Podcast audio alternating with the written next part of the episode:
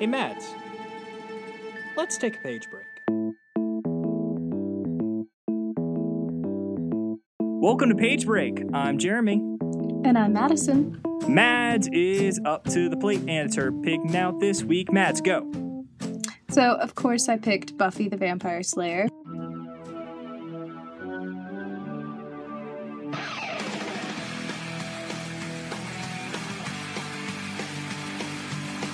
You are like just kind of killing it with our picks of television series, I have noticed. You have created a trend on the Madison end of our weekly picks to where we are diving deep into a episodic situation. Yeah, I'm pretty partial to television. It's understandable. That's fine. I'm partial to movies, so honestly kind of equals out. Totally does. I just have to make sure that your television particulars don't weasel into my movie particulars because I feel like this might happen. I mean, I've, I've already picked one episode of television, um, which, in fairness, actually is not episodic. It was a Black Mirror episode because I don't think that technically counts. It's a different True. function and form of thing. But on the flip side, if you had not picked Fleabag, I would not have enjoyed two seasons of perfect television and filmmaking. Mhm. For that, Madison, I thank you very much. I think that's what's so great about this is we get to analyze so many different kinds of uh, entertainment. Right, and we get to show each other things we otherwise would never have really crossed our paths, honestly. Um, Which I totally need because I watch the same things over and over again. I do too. Um, I but I find I end up finding weird stuff. Like I I I have to drag myself away from rewatching that same episode of Mystery Science Theater over and over again to watch a movie I haven't seen before. Um, But usually it's just because like if somebody recommends something or like I hear somebody talk about a movie or or like I just I feel like I, then I kind of have to work my way around to ultimately watch it. Uh, like I rewatched Sixth Sense the other day, which is super stupid good. Uh, if you haven't rewatched that in a while, um, it's not a horror movie. It's a weird thing. It's a very Huh. it's a very emotional, dramatic movie. But I would never classify it as a horror movie. It is a drama that features ghosts, uh, and it is absolutely great. But I love I love a good ghost story. Oh, the best ghost stories. Um, so Madison, would you like to please do the diligence of introducing this week's episode? Absolutely. With honor, we are going to be doing season 5, episode 16, and that is titled The Body, which you will find out why later because it is so appropriate so appropriately titled. Frankly, if if you know the it's called the body, you may be wondering what what body? What body are we? Ref- Mhm. or is it a body of water?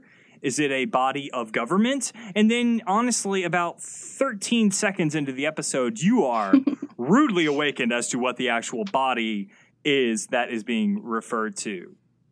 Uh question, had you seen this before or no? I was never a huge fan of Buffy the Vampire Slayer. Not its own fault. It's one of those series of television shows that are just, it's kind of like the 100. So many episodes. Hard to dig into. Uh, I remember starting it a while back, enjoying it, but not following through. But The Body was, weirdly, an episode that a guy I worked with strongly pushed on me as something that I should watch. Um, Absolutely. because he was super obsessed with Buffy and he was like, dude, you have to watch this episode. I'm like, I don't know what's happening. I don't know who all these people are. Why would I? Why would this make sense? He's like, no, no, no. This will work just fine. And I watched it a while back and I couldn't remember much about it when I sat down to watch it this time. Uh, Which is good. Which is good.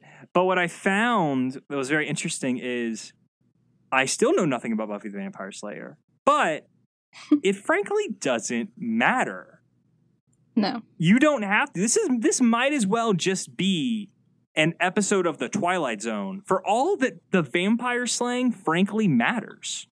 hmm So the description of this episode, if you haven't seen it, is Buffy is thunderstruck when she finds the body of her dead mother. Dawn and the others are crushed and bewildered by the unexpected loss of a loved one. So, sounds like obviously a sad episode, Yes. but it, you know, could be boring because it just sounds like emotional and like you have to be close to the characters to get it. But oh boy, that's wrong. You don't have to be close to these characters at all to feel supreme emotion. Well, what's funny about it is that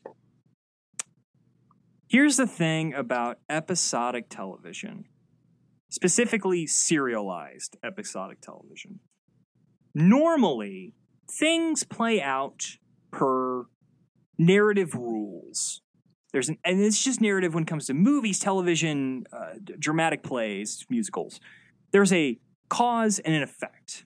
There's an action and a reaction. Narrative plays off this idea that things happen for reasons, and those reasons are narratively important. And that is how we have been trained throughout an entire existence of watching film and television collectively as a group of humans. So when something happens that goes against that narrative pattern, it feels wrong because in reality, narrative patterns don't exist. Life is chaos, people mm-hmm. die, and it's not because of some evil character wanting to get revenge all the time.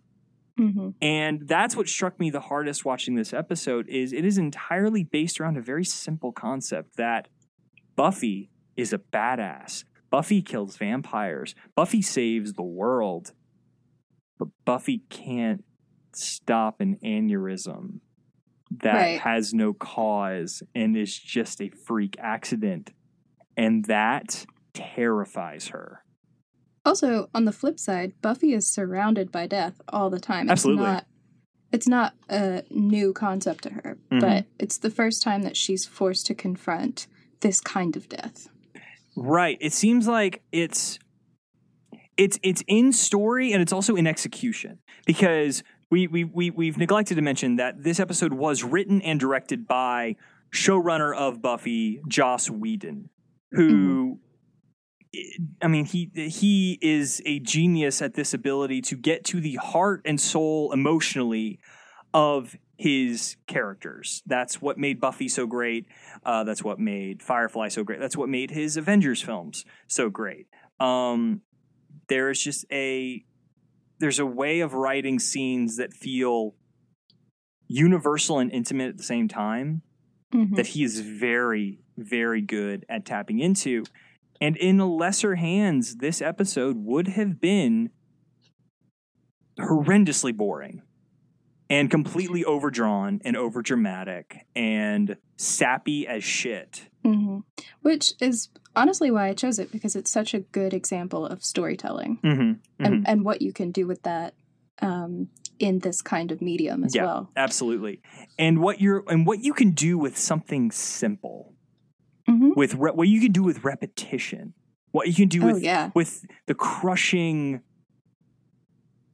belief and um not belief necessarily but more like what you can do with what the character thinks should happen and Mhm. what actually happens and what the audience thinks should happen and what actually happens that's the crazy thing about this episode to me is that every time when buffy finds her mother on the fr- you know what actually i'm just going to read this because so one thing to anybody who actually wants to go back and read this episode uh, this is the body um, white pages um, the date upon them wow that's interesting the date of publication this is january 22nd 2001 uh, are Mhm. on the script pages any i don't know anything that happens pre 9-11 in the year 2001 is so interesting to me just because it's this weird nexus point of american culture but True. but this is the first the problem with the, the way the pages are online is that there's really no pdf version. You kind of have to read it all in one go of one kind of scrolling website but it works totally fine. It's in the same format.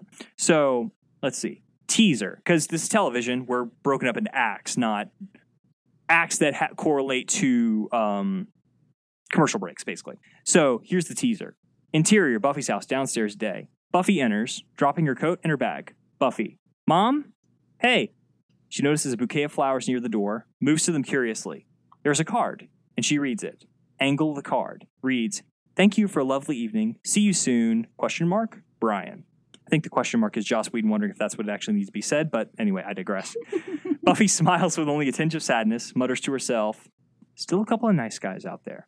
She moves to the bottom of the stairs, calling out, "Hey, flower getting lady, you want to pick me to pick up Dawn at school, Mom?" She doesn't see that her mother's on the couch behind her, sprawled out in a way that doesn't quite look like sleep. Buffy finally turns, sees her moving toward her. Buffy, oh, mom, what are you doing? Buffy stops. Mom? Angle Joyce. Her eyes are wide open, her skin is pale, almost bluish. She does not move. Buffy doesn't either. She stands, rooted as realization begins to creep in. Mom? There's no movement. Buffy's voice is little. Mommy? Blackout. End of teaser. Oh boy. Mm-hmm. Oh boy. It's a lot going on right there. Absolutely. And it also is a great way to begin the episode because it it kind of sets the not tone, but it, it goes ahead and like lets you know that we're going to be jumping around some, you know, because Yeah. we have her her daydreams and her um little moments of like what could have been that you Mhm. jump in and out of. So like having having these blackouts and smash cut to like it really uh helps with the continue continuity of this episode. Absolutely. And it there's also an element of familiarity and simplicity to what actually happens here. And you can see this in the Mhm. direction. Now, this is one of those cases where we have a writer director having complete control of what happens, how it happens, why it happens. And as it is on the page, for the most part, in this episode, is how it pans out in the episode, where Mhm. Buffy walks in, she sees the flowers, and we see her go to the stairs. And out of focus behind her, we see her mother sprawled on the couch, looking very much not alive. And that first moment of, because you don't see it, you don't see it uh, sharply. It's not pointed out to you, it's just there. And Mhm. that is what makes it so heartbreaking. And then, I mean, to go straight into, you know, before she was ever dead, is just it. It really starts to play with your feelings even more because you've got this like comparing and contrasting of like before and after death. Right. Um, Well, because well, you know what's very interesting. So, okay, so I looked this up. Very interesting thing about this episode, and that's so immediately after that teaser, we go into a flashback of mhm. a Thanksgiving dinner where we introduce basically the cast of this episode. Again, Right. again, you need to know basically nothing about any of these characters. You you you could not have watched an episode of Buffy in your life. You'd get essentially what's going on uh, because you you have you have their friends Anya, Dawn, Xander, Willow, and Tara. Tara, Tara, Tara. Tara, and her mother Joyce and her mentor Giles. They're all there and they're just having a Thanksgiving dinner, and there's no real narrative importance to what they're talking about. They're just kind of there and they're just kind of chilling and they're just having a good time and loving each other. The only reason Joss Whedon wrote that Thanksgiving dinner scene where everybody's happy and getting along is because he didn't want credits running over Buffy's grief. He had Oh, to add a scene where bu- where credits could roll over so that her grief and the moment of her um, um, panic was not covered over by the executive producer's name. Oh, I love that. Right? That's so Wow. Good. It's so cool. And it makes so much sense. Wow. Well, also the reason I love that it's there is because it makes the whole thing feel more like a standalone. Like you were able 100%. to understand the episode because you understand their dynamics a little bit more, and like it explains the characters without ha- you having to watch five seasons of Buffy. Right. And I think the best thing it explains is that I'm so sorry. Who is Xander's girlfriend? What's her name? Anya. That's Anya. It explains that Anya is not, I don't know her story. I don't really know anything about her beyond the fact that she's not a normal human who understands human behavior. Right. That's the only detail about her that you need to know that is essentially explained through comedic dialogue about Santa Claus, which was th- Christmas dinner, not Thanksgiving, but it's comedic dinner about Santa Claus.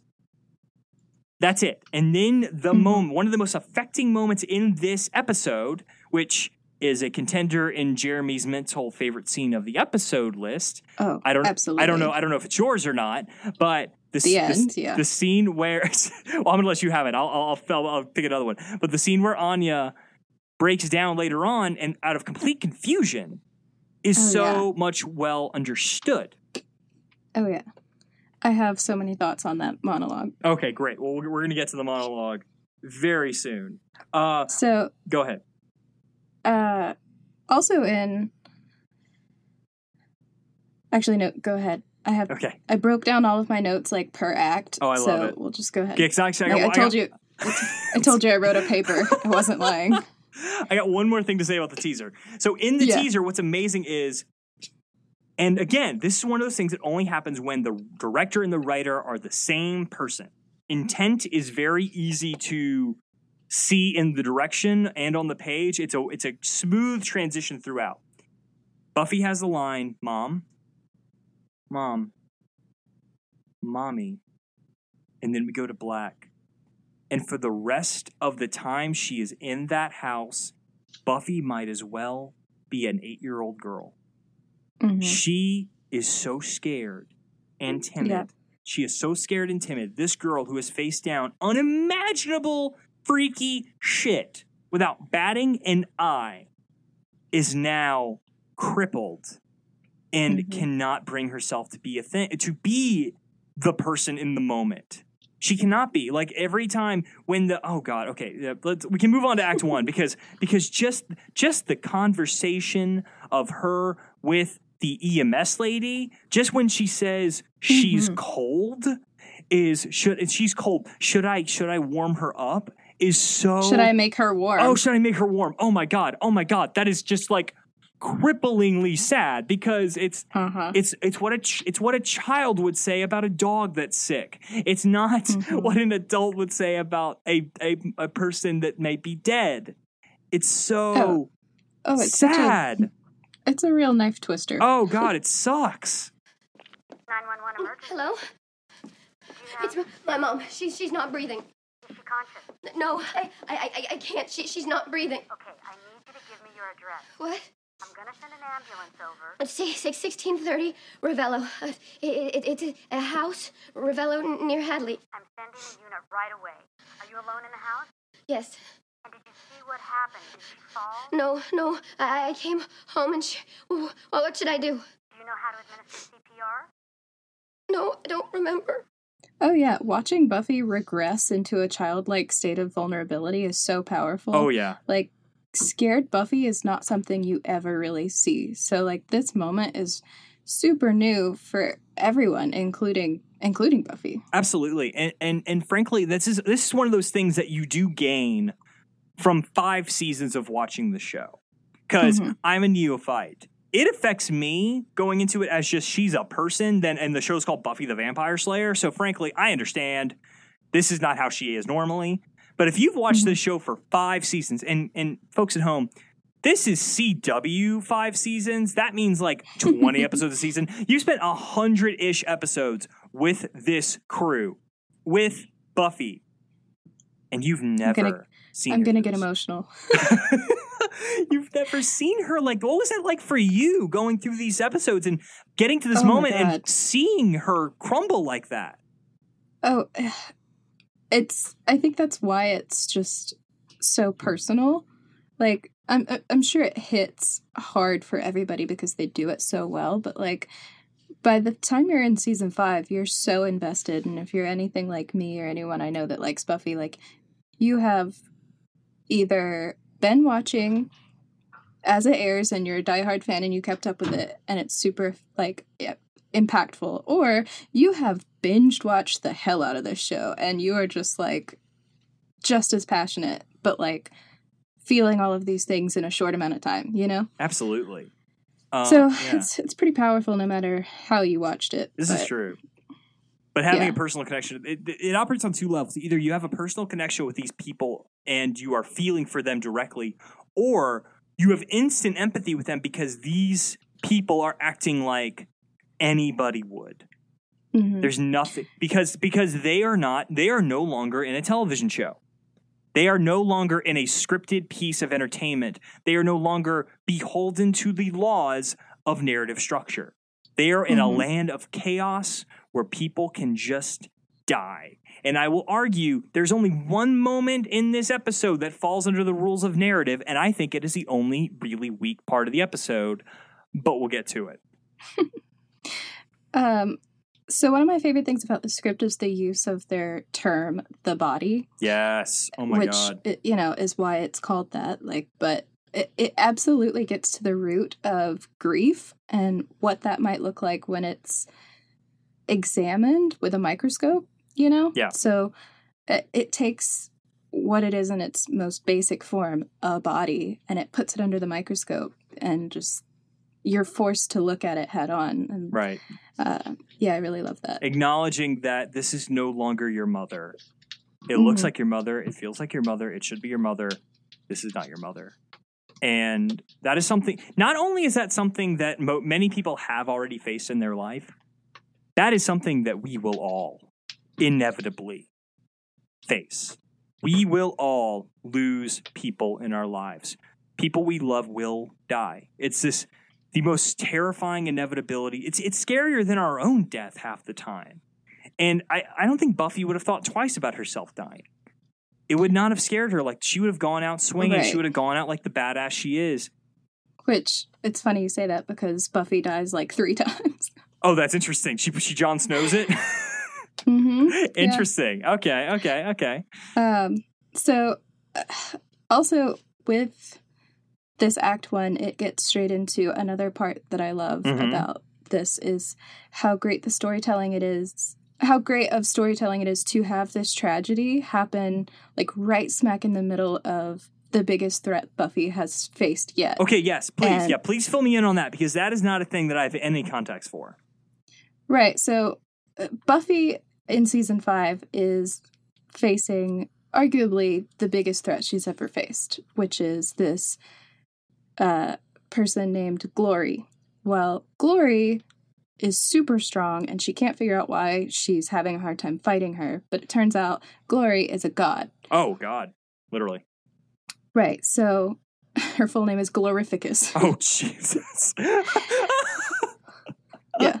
Anyway, so Buffy is Buffy is like actually fighting a god. wow. and she is you know facing her biggest demon right now but all she can do is focus on her mom like this tragedy is happening like at the worst possible time Mhm. which doesn't it always Of course. There's never a good Um, time. but that being said the way they use that to build tension in the Mhm. story is honestly perfect because they have um, her talking to giles on the phone Right. and she says she Buffy says she's in the house. Yes. Well, if you had been watching up until then, you also like you know Glory's not in the house, but you also immediately think about Glory because Sure. Buffy's hiding from Glory. right. You understand that Giles might think that she Right. is glory and not what she's Mhm. actually saying. So you're you're on both sides of the phone call. You can like feel the panic in Giles and you know, you also know the depressing truth of it. Absolutely. And then they play with that later when she's telling the paramedics she's in here. You know, like they just play around with like phrases Yes. so much. She keeps saying she. That because Mhm. honestly, that's the that is the running theme of Act One. Uh, because also a thing that's interesting about this episode is that Joss Whedon specifically wrote there to be four sets. There is the house, there is the school, there is the hospital, and then there is is that it? There's three three sets, four sets. yeah, House- it ends in the morgue. No, no, no. House, hospital, house, hospital, school, and uh, Willow's apartment or or, Oh, or, right. or dorm. That's the only scenes that, that take place. The only locations that take place in this. It feels very long. It conversations continue. It doesn't have the same pacing as other episodes of this show, and he that was a very deliberate decision on the writing front of slowing down Mhm. time. The fastest thing that happens this entire episode is the damn theme song, which is a really, I'm just going to say, I understand you have to continue the theme song like you always do, but like, Do you not like the theme song? I don't dislike the theme song. This is not what I'm saying. I'm not breaking up our friendship over this. But what I am saying is That was my ringtone for years. what I'm saying is that after Buffy saying, Mommy, cut to Oh, black, yeah. and then, "Pew!" And Aerosmith riff Yeah. popping up in the middle of a grieving scene. It's a little, it's a little wonky. it's a little jarring. Um, again, thankfully, it goes right into the not really needed but kind of helpful scene at the dinner table where credits could roll because otherwise it'd just be like.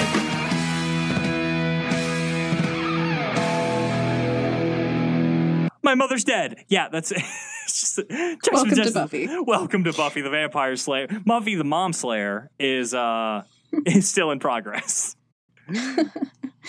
Um, once Joyce dies, there's always tension in the dialogue surrounding her death. Absolutely. Like, both from the emotion and like the contrasting procedural. So you Yes. have the emotion that you're feeling, and then you're forced to watch this, much like Buffy is, Mhm. like all of these procedural things, like from the paramedics and the funeral plans, and even just some of the like moving on aspects of grief. yeah.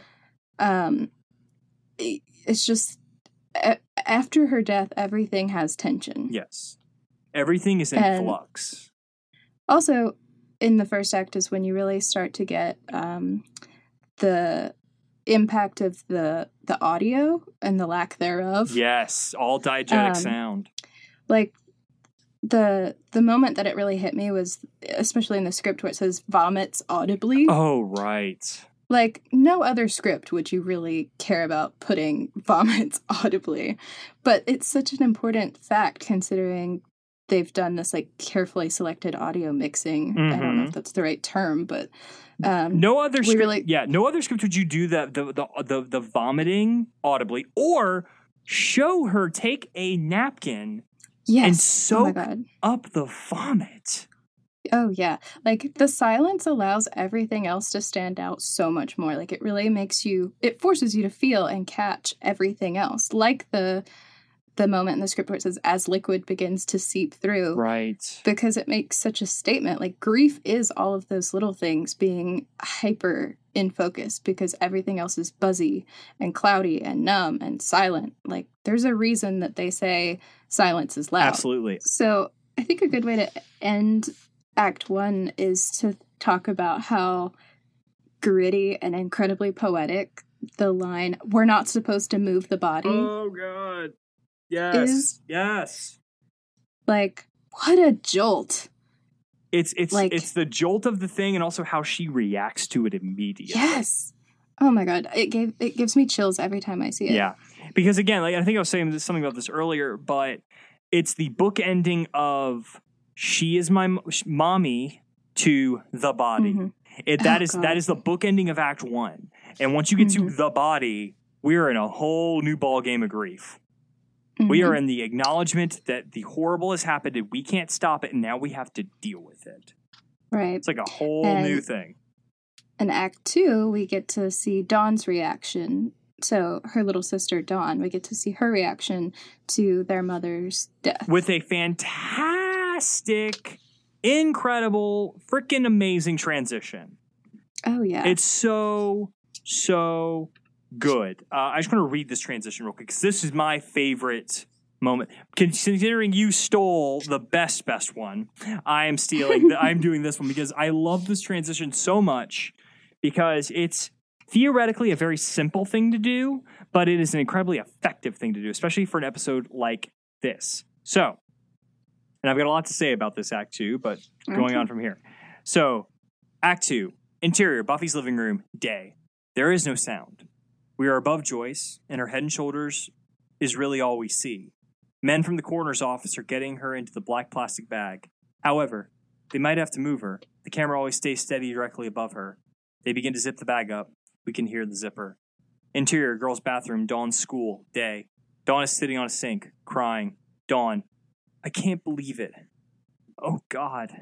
We pull back to see her friend Lisa in the mirror behind her, standing talking to her. Lisa, it's not that bad.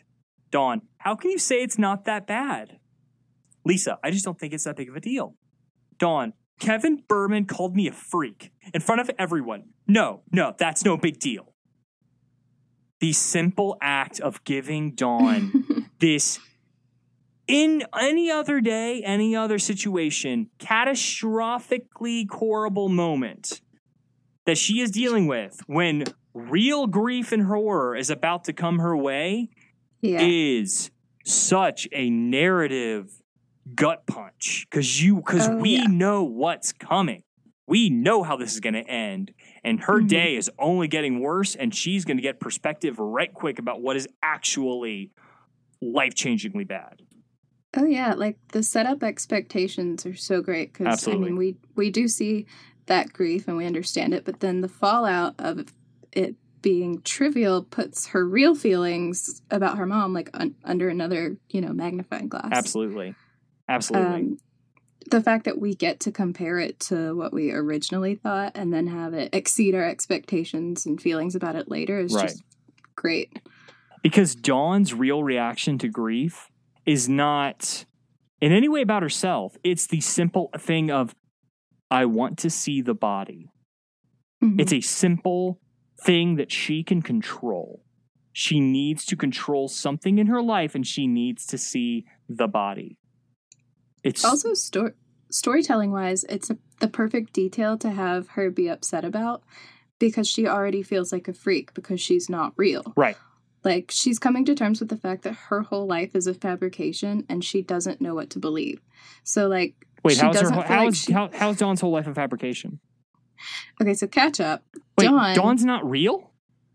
uh she was uh how can i sum this up so the whole All right, Jeremy, in the future, cue up the Buffy the Vampire Slayers theme because we're about to get Buffy nerdy. Anyway, continue. okay so i might get some facts wrong because even though i am a super fan i'm not like crazy Fair enough. uh, and it's been a minute since I've rewatched it, but uh, Dawn was. So, she just pops up. I forget what season it is, but she pops up, and you're like, oh, Buffy has a little sister. Right. And then she just continues on, and you accept it until you find out that she was a fabricated memory. What? Yes, Wait, because what? these. What? Yeah, that, which is what does this Which mean? is why- which is why Glory, the god, is after her because she is uh, a key that. So Dawn Uh-huh. is a key, but she's hiding as a human. So she's a human. She's real. Like she she can die, but she's fake because she was fabricated. Like these. Uh, I forget what they're called, but these like monk looking people Uh-huh. who like control things or whatnot. They hid the key in the form of this girl okay. to be watched over by the Slayer. Right? So she's being protected, and the oh, the best way to hide the key is to have her be a fake memory. So everyone believes that Dawn has always been around, and she is Buffy's sister, and has always been Buffy's sister. Weird. But she's but she's actually a fabricated memory. So she just showed up one day as the key hidden in a human body.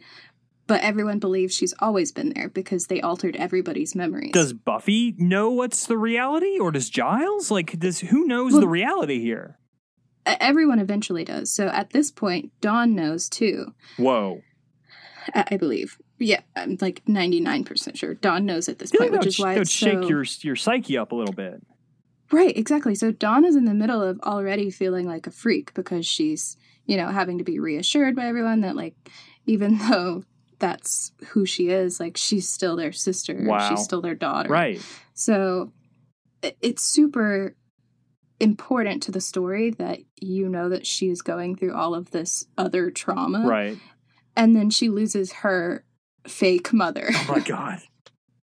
So it's just so great that this is what they have her dealing with because Right. it's such a teenage it's such a teenager emotion, you know, to like feel unwanted and feel like a freak. hmm Uh, and then to immediately lose your mother who you're already like not sure is your mother is just tr- like traumatizing. They are layers on top of layers on top of You know I layers love me some of layers. this show. You love layers. You're like Shrek. Love Mhm. onions. That is Uh, so also- weird. Interesting part about this uh classroom setup Yeah. is the teacher's assignment. Did you catch on to that? Uh, the negative space. Yes, I love it. It's the way so the teacher, the way she even describes negative space is such a perfect description of what's going on in this episode. Mm-hmm. 100%. Let me see. Okay, it's um I have it. You have it you have it please. I want to No. hear it. Yeah, right here. Um, So the teacher says, okay, remember, we're not drawing the object, we're drawing the negative space around the object. We just draw the edges of the figure and then give me a sense of the spaces around, the space in between. Wow. Like, wow. That's fantastic.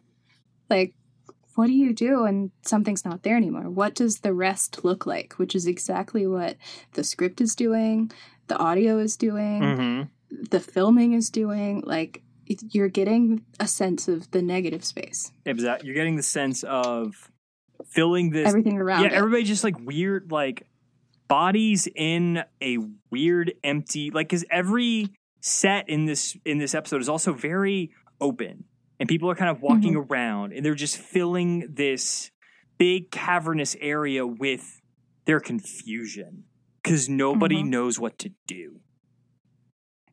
So interesting. uh my one of my favorite lines from act not lines but my favorite descriptions Mm-hmm. in act 2 is when dawn finds out like it's at the very end and it, it says none of her screams or pleading or anything making a dent in the wave of grief crushing her Oh my god. like that's such an accurate description of grief And I love how much how Joss Whedon bookend so well, even on the page in a way that you would never really. You do see it in the movie in, in the show, but you don't need to see it lights away. Where it's like the last word of Act Two is negative space, Mhm. and then you're out. It's like, oh god, you didn't have to do that. We knew what you were doing, but that's an example of on the page writing being incredibly literary in a way that is very affecting for a reader. And immediately I understand exactly not only what he's going for, but what you will see, the emotion, the tone, the camera, everything. It's fantastic. Uh, so I was going through my notes for Act Three, and my very first sentence is, "Good God, I love Act Three so much." Act three is great. Act three is some good, good, good, good character shit, It's- repetition. Uh, honestly, there's a joke in there that's actually really funny. Um, it's like the meat of the story, I think. It really is because it's because again, it's the negative space. It's not about Mhm. what Buffy is feeling inside or even what Dawn is feeling. It's about how do we help our friend? Mhm. How Yeah. do we help them cope? Do I wear this color or this color? Wait, this color is wrong because they'll think this. I don't know how to do this. This can't be something that isn't just happened out of the blue. That I have to have somebody to blame. I have to have somebody to hit and attack, and I'm going to punch Mhm. a wall. It's all about the The trivial. yes. It's about the trivial and the what now and what is this? You know, like Yeah, and also thinking Like- that the trivial will actually have any real effect on actually how people feel. right. It, it's to me, it was my favorite because it it encapsulates all of the other little things. You know, it it's what we loved about her taking up the vomit in Act One. Yes. but like everything else like it's stuff it's little things that everyone who's lost somebody has once thought or Right. can relate to You know what's such okay, so getting into act 3. This is very interesting because when I watched the episode and then read later, I realized that what I thought was just a editing choice was actually an on the page decision by Whedon to include cuz every every act after act 1 is begins with a shot above Joyce's body and her just staring up into oblivion. And Act Three begins with her on the slab in the morgue. And we hear Mhm. the slicing of scissors as they cut her clothes off of her body. yeah And then as we hear the scissors, we go to interior Willow's dorm room afternoon, angle on Tara. Frame close in front of the window, staring at something, still there's no sound but scissors. Angle over Tara to Willow. Then we're cut to Willow. She's just staring and not knowing what to do over scissors. We cut to Anya in the car with Xander. Scissors. Scissors. All we hear hmm. is them slicing up this person and over a body that is not a woman anymore. And they are silently it's as if they're hearing those noises. It's as if they are Yeah. feeling every slice of those scissors. It's a incredibly poignant choice of how to start that scene, how to put everybody in that headspace with a simple just just just uh, just a simple sound mix choice that's written into the script. It's fantastic. hmm I think having the couples contrast each other was a smart decision too. Yeah, absolutely. Um, like Willow and Tara being so in touch with their emotions, and Tara being strong for Willow, and they understand what's happening. Right. Um, but then contrasting that with Anya and Xander, because obviously we have lots to say about Anya in this moment. Um, Yes, of course. But Xander's another great example of like types of people after death. Right. And how different types of people cope and handle grief. hmm And, you know, Xander being angry and having all of this misplaced anger at the doctors. Um, it's just, it's a great thing to include because everyone else, everyone reacted differently. But like, I think without Xander being this way, it would have felt like something was missing. It would have felt like you needed some you need some physicality. You need a physical representation of the inner anger. And Right, and and, there's- and frankly, honestly, there's a lot of white boys out there that punch walls when they're upset, and that is a very it's an honest reaction. It's a destructive one, but of all the people in that room, he's the one who's going to have that. hmm Also, interestingly enough, this in the sequence we see Tara and Willow kiss.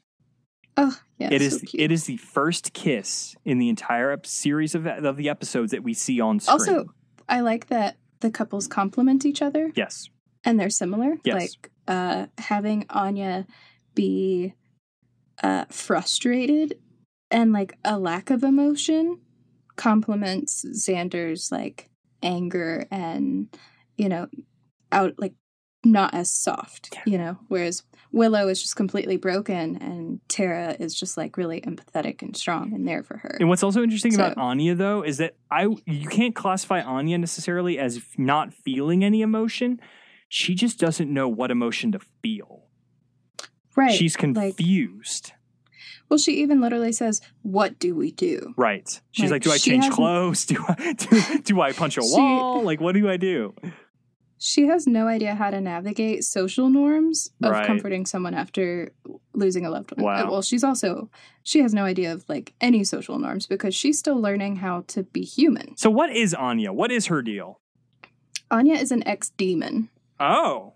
Okay. So Anya used to be a vengeance demon Okay.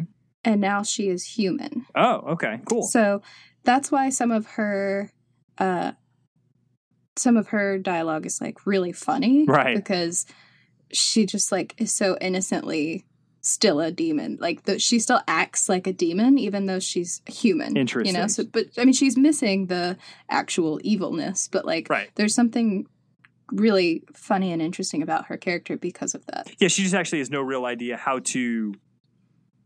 She knows how to pretend to be a human, but the true intricacies of dealing with the grief of grief over somebody being dead that you loved is a mystery.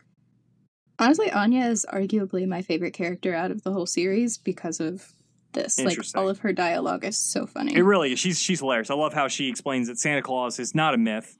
Uh, he just steals and eats little children. It's really. I'm gonna s- I'm gonna start sending you uh funny Anya dialogue. Please send me funny. Anya dialogue. I love Anya. I want I want I want her words to brighten up my day. She's amazing. Okay, let's see. Um, wait, is it time to talk about her monologue? Let's do monologue corner because I can't Ugh. wait to hear you go off on this monologue. this, I mean, it's not unique that I love this part of the this episode, but it's honestly one of the best moments for me because it's it's life changing. Like Really? I like I go to funerals and think about this. Oh, you wow. know, like when I lose someone or think about death, like Anya is who I think of. Wow. Um, and I don't know if that's because I was like younger when I saw this, or if it's just like that poignant, or if it just resonated with me. Yeah. But um, yeah, having her. Anya asks if they're going to see the body, and then later she even says, "Are they going to cut the body open?" it's the perfect tension release from any and all of the emotions. Like watching them get defensive and attack her over it cause is like kind of understandable, and you see why because you know you've been there before, so you Of understand course. why they're attacking her. But then watching Anya's like beautiful little monologue about death puts you in your place, and it makes you examine your own thoughts surrounding death and loss. I, I mean, as well as the story. Like it, for it's another thing that forces you to examine your own philosophy. You know. Yeah, it's one of those funny things where the character that understands the least is able to articulate the feeling the best. Right. She just said, like, she breaks. She just says, but I don't understand. And it says, something in her tone stops Will. And as she continues, she breaks down more and more. I don't understand how all of this happens, how we go through this. I mean, I knew her, and she's. There's just a body. I don't understand why she can't get back in it and not be dead. It's stupid. It's it's mortal and it's stupid. Xander's crying and not talking. I was having fruit punch and I thought that Joyce would never have any more fruit punch and she'd never have eggs or yawn or brush her hair. Not ever, and no one will explain. Are they going to cut the body open? Oh my god. Would you just stop talking? Just shut your mouth. Please. What am I doing? How can you act like that? Am I supposed to be changing my clothes a lot? I mean, is that the helpful thing to do? Guys, The way you behave. Well, nobody will tell me. Because it's not okay for you to be asking these things. But I don't understand. I don't understand how this all happens. How we go through this. I mean, I knew her, and then she's. There's just a body. And I don't understand why she just can't get back in it and not be dead anymore. It's stupid. It's mortal and stupid. And, and Xander's crying and not talking, and, and I was having fruit punch, and I thought, well, Joyce will never have any more fruit punch ever, and she'll never have eggs or yawn or brush her hair, not ever, and no one will explain to me why. Like it it takes yeah It creates You know- it creates specificity. Cuz then you just think of the fact that oh my god. Yeah, Life lost like- is a loss is a loss of a million moments of routine and trivialness. And it's a tragedy you'll never be able to be trivial again. But I think what's so powerful about the monologue is not just the words, it's the way they set up the words. Oh yeah. You know? Like you have that tension build up between her not fitting in, Right. her not getting it, and you're they're mad at her. Mhm. And then you just see her so innocent. And she's very candidly describing their grief. Yes. Very But- much so. So it, it's just, it's the perfect way to show on screen emotion Mhm. and explain a concept. we talk about this all the time when it comes to audience surrogates and putting people in a position where they are discovering and something is new to them and they have to mm-hmm. understand a foreign concept. And while television works slightly differently that is still a tool that is very effective. And anya frankly is that tool. Anya doesn't understand grief and needs somebody to tell her that we don't know how it works. Like she is the person who everybody explains stuff to, but this can't be explained. And for the audience, mm-hmm. it's important to articulate that. It's important for there to be a person that the characters can say, This happened and we don't know why. And that's all we have. As opposed because because if that's not the case, then you're still assuming that everybody's okay you're still assuming that everybody else understands what's going on and is okay. But if you have a character that's truly saying, I don't know what's happening, please tell me everything's going to be okay, and they're like, we don't know. Well, it's just like anytime someone dies, you someone is going to have to explain that death to a child. Yes, And that like that's what it's like. absolutely. Absolutely. Um also to continue like the phrase of it being a body, Mhm. this is a great way to keep bringing that up because she like yes, there's a body, but like I don't understand why she can't just get back in it Right. and not be dead. Like Because I'm assuming that is such a concept of just like, well, why can't you? it's so interesting because I'm assuming Anya was a demon that could possess people. Uh, or is possession no, not a couldn't- thing in the show? Uh, it's not like a common thing. Okay. It, it probably happens, but like Okay. no, she was a vengeance demon. Gotcha, so gotcha. she she basically just uh was really angry all the time and took out her anger on people who needed vengeance. Okay. And like people would people would uh conjure her to enact vengeance upon someone who had done them wrong. Interesting. But Yeah. uh, but there is certainly a level of like she is in a world where right. concepts of life and death are much more gray. And this is a very stark black and white thing that feels like it should be fixable. Right, and like you are in a world of the living dead with vampires Pretty and much. uh, you know, a world with demons, and Mhm. it's like can't can't we do something? And there's nothing you Um, can do. Yeah, which I mean, you eventually see later. Uh, Willow going through the the same grief after losing Tara, and she Right. freaks out and like tries to raise the dead, and you see what problems that causes. Raising the dead is never a good idea. Guys, Well, she tries to raise she tries to raise Buffy from the dead, not Tara. well, Buffy still, was dead and then. Tara was dead. But, like, ah, it's so, so many people are dying.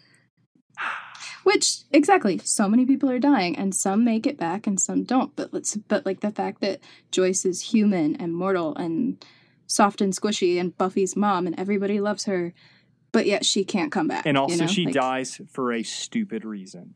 Right, like you, you expect like she's surrounded by all of this Yeah. violence, and her daughter literally kills vampires. But and you think that maybe Glory's gonna kill her, you know? Yeah. But she dies of a brain aneurysm. Like that's so She dies alone in her house. so helpless. of a brain injury. That, that because Buffy couldn't say. That's why we didn't even talk Right. about the flashes of Buffy thinking, Yeah. imagining that her mother actually Yeah. begins to breathe, and the paramedics taking her away, and her saying, "Oh my Ugh, God, it's a miracle!" so and then you just slamming back into the scene and being like, "No, no, she's she's dead." Oh my God, we didn't even talk about the crack.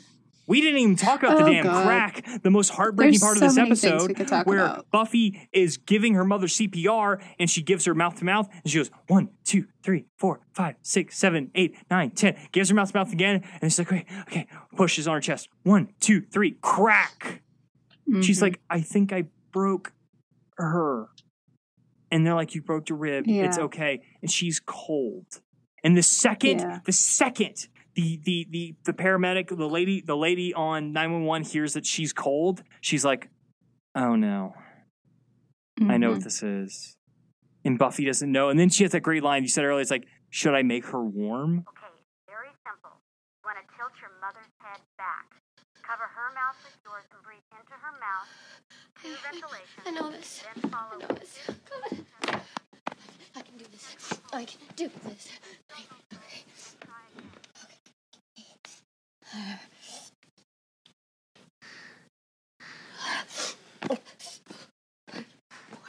Five, six, seven, eight.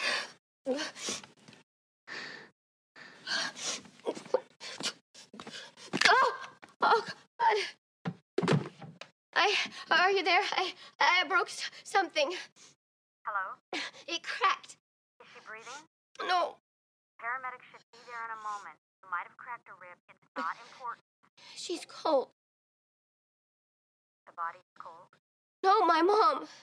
Should, should I make her warm? It's just oh, Heartbreaking. ah. There- There's so many things you could talk about with this. so many. Um, all right, let's get into Act Four. Okay, so I can't Yes. I can't walk away without saying the weird um confluence of Xander having a line that says, "You're right, Avengers got to be get with the assembling." I considering ten years after this, Joss Whedon's directing the Avengers, but that's Isn't that's neither here nor there. Um, so Act Four is interesting to me Yes. because Act Four features the only moment in this episode that I really wish wasn't there. Ooh, what? Do you know what this is? No. There is no goddamn reason why a vampire needs to be in that morgue. Oh, I disagree strongly. I am ready for this bout. Madison, you have the floor. Soapbox time. Okay. Here is my take on the the vampire in the morgue next to her mother. Like having a bastardized version of their greatest wish at the moment, life after death. yes. What they want their mom to have. Yes. Then attacks Dawn and Buffy is forced to get back to business and take care of it. Mm-hmm. like it's the fact that it's happening at the end of this episode It really encapsulates like what happens after death after you experience a death you know you have to get back to business like you can't just sit in your grief. Like she couldn't just sit there and be sad while dawn is attacked like she had to protect dawn. And then like having the sheet pull off of her mom's dead body like her actual dead body after seeing this like bastardized version of of life after death like you see the body. One last time you see the body and you get to see dawn's reaction to the body which is what she wanted you know and have her go to touch it and then black out like That part I absolutely are- love. That I'm totally on you're board you're for. immediately it's like a cold cut out of this universe and out of your head and all you're left with is your feelings about what just happened Right. I'm totally on board with this. And I guess it keeps with the idea that, yes, we're in the real world now with what death can occur, but Mhm. they're still vampires. This is all still a Right. thing. We're still dealing with it. I understand all that. It just felt like the uh, what I wish was that the idea of Buffy killing a vampire at that point in the morgue with the other bodies around, I feel like it could have been executed more effectively. Because I how so I hate to do you want it to happen like on the walk home I hate to Sunday morning screenwriter. So I'm not trying to really do that, but it's like there's a way to do it where, frankly, Dawn walks into the morgue and there's a bunch of bodies laying out there and she doesn't know which one it is. And she pulls off the sheet on one, she pulls off sheet on another, and then the third body sits up mm. hmm and she thinks that's her mom. oh wow and Yeah, she has the been- moment of mom. You can even repeat the mom, mom, mommy sequence. You can even do that whole thing. She pulls it off, and it's a fucking vampire. And then Buffy can come in. There's everything. Like it gives Willow this moment Yeah. of hope. Because in the episode it's Done. proper, it feels like she immediately knows which body covered is her mother. It's the one at the far end of the hall of the of the building of the room, and she just has to go to Mhm. it. But if if if you had that that tension of, oh my god, did my mom come back? Oh my god, and it's just Yeah. a fucking vampire. And yeah you're like, motherfucker. And then what are you supposed to do with that? Like you're just you're just like, well, damn, life really is stuck right now, isn't there? Um yeah and then like the body like during the fight you could have opened up one of the slabs on the in the wall and like a shelf could have pulled out and then there's your mother. Like I just I feel like yeah I feel like there's a way to make that a little more dramatic. Totally agree. I just think that taking the vampire out completely would have like been a bad decision. Okay, I, we can we can agree on that. I, I, the vampire can be used well. I just don't think the vampire was used as well as it could have been. But frankly, I'm splitting hairs because it's an incredible piece of writing, this entire episode, and I'm just kind of being nitpicky about how I would like my vampire to be introduced in the morgue of this hospital where the sister is grieving a mother's death. Yeah, I just love the symbolism of the vampire, so I was happy. I totally see what you're saying, but like I would I I didn't quite get that, and I wish that I had. I Hmm. wish that. th- well, you haven't seen it a million times. Like I have. You're not wrong. Uh, I, I just I, I I feel you. I just I I want to have that last gut punch, and the, the Mhm. episode feels like it ends on a gotta have a skirmish and kill a vampire, and oh yeah, there's still a body there. It it felt like it lost its um yeah, some of its dramatic made- weight.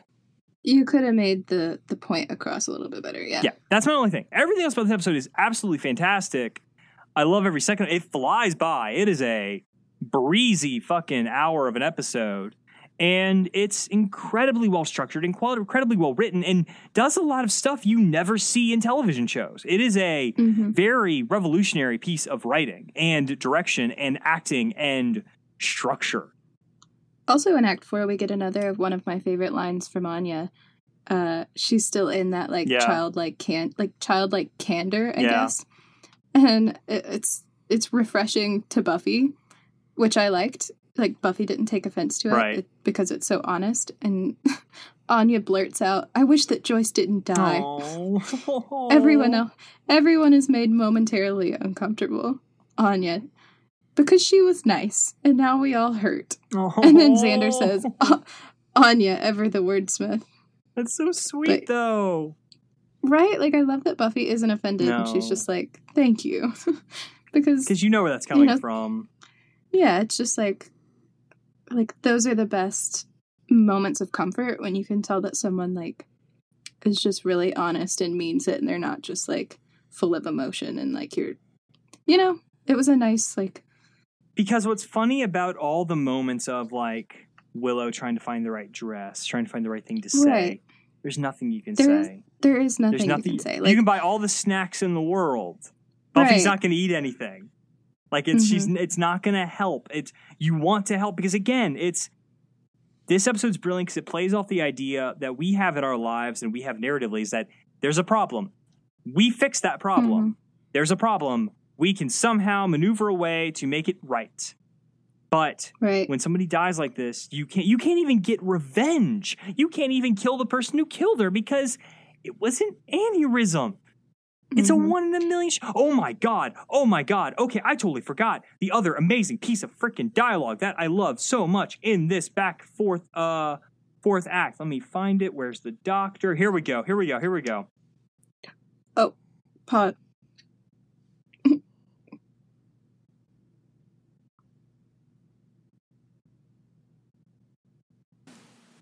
And clap. Oops.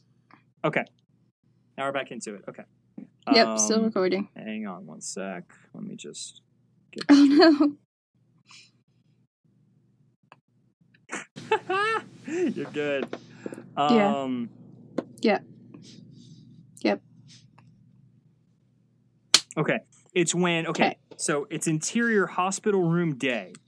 Buffy is talking to the I'm doctor. idiot and didn't Giles is with her, and he's basically explaining like the what side button, happened. it turns that the what happened off. could not have been fixed. There's nothing Buffy could have done. Says, and this is continuing this thought where he, she was basically asking, "Could I have helped?" or basically, "Could I have done anything?" There's a quick flash into the ambulance, as if Buffy had been there in time, and everything's working out good, and everybody's happy. And then we flash back to the hospital, back to reality.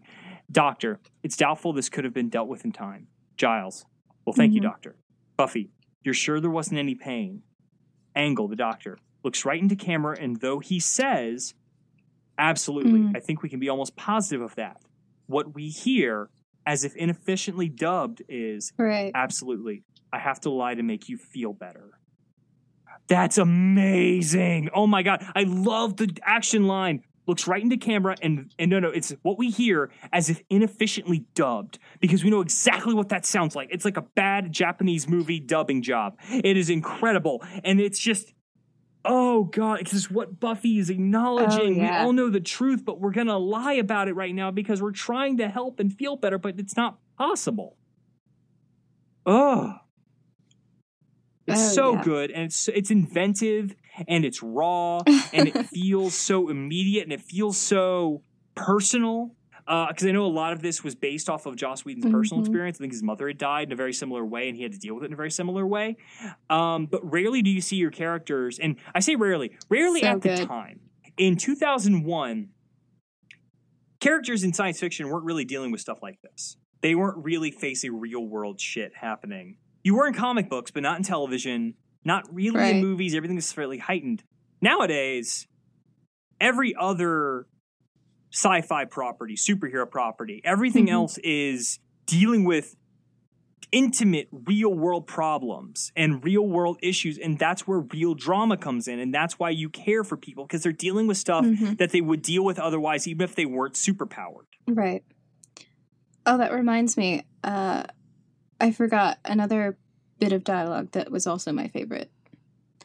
between Buffy and Tara, where Buffy asks her, where it says Buffy nods gratefully. Tara retreats into herself a bit, thinking she's gone, perhaps gone too far, talking about how Tara's mother died. And Buffy says, Was it sudden? Tara says, What? Buffy says, Your mother. Tara, no, thinks a moment. And yes, a beat. It's always sudden. Oh, that is so true. It is always sudden. So it. But see, that's also such a great way for Tara to actually comfort Buffy because it's true. Like, you know, even if it wasn't sudden, it's always sudden. So, like, Yeah. don't feel bad that you feel so, like, rug ripped out from underneath you because it's always going to feel like that, no There's- matter how it happened. There's no wrong way to feel about this. There's no wrong way to feel. Um, everything is okay. Hmm and you'll get through it. That's also the that's also the very nice thing about having Tara there is that Tara can acknowledge to Buffy, hmm you're gonna survive this. I got through it. You can get through it. It's gonna suck, but everything can be okay as well as it can be okay. And it's so also, no, go ahead. no, you're good. Go. I love Willow in this scene too because I I just love Willow because she's so cute. She's great. Like the fact that she comes back with like all of the vending All the snacks. And Buffy looks at it, and Willow goes, "We panicked. we panicked." oh God, it's so sweet, and they care about each other so much, and that's hmm shows that last five seasons of 220 episodes a season only get there because the characters love each other. Um, incidentally enough, I just got out of a movie that is a long running series of films about characters that love each other. And this is a fourth movie. There are no fourth movies that should make you cry. They shouldn't be a thing. They shouldn't exist. This movie, I wept from the first five minutes until the credits started rolling. It was sublime, and I'm angry at the people who made it for making me feel things. Um, and the same thing would happen with something like this because this is season five of Buffy. Like, if they can keep getting you this these feels, if they can hit you this hard, that's the sign of really good story craftsmanship and kudos all around to not only Whedon but the entire room and the actors and everybody involved because this kind of episode doesn't happen without a full commitment by everybody involved to make Mhm. this thing sing and it really does and it is a weird love letter to grief and but also to friendship and family and the inevitability of death coupled with love from the people closest to you I am 100% gonna go watch Buffy now. I think you may have got Kristen on Buffy. Actually, she watched it up. and She's like, "Damn, man, I'm gonna watch Buffy now." And I'm like, "Do it, dude." But apparently, according to you, you should skip the first season. Is that correct? I mean, to any Buffy fans out there, don't shoot me, but like I feel like it's a common consensus thing of just like skip it Right. if you don't think you're gonna get through it.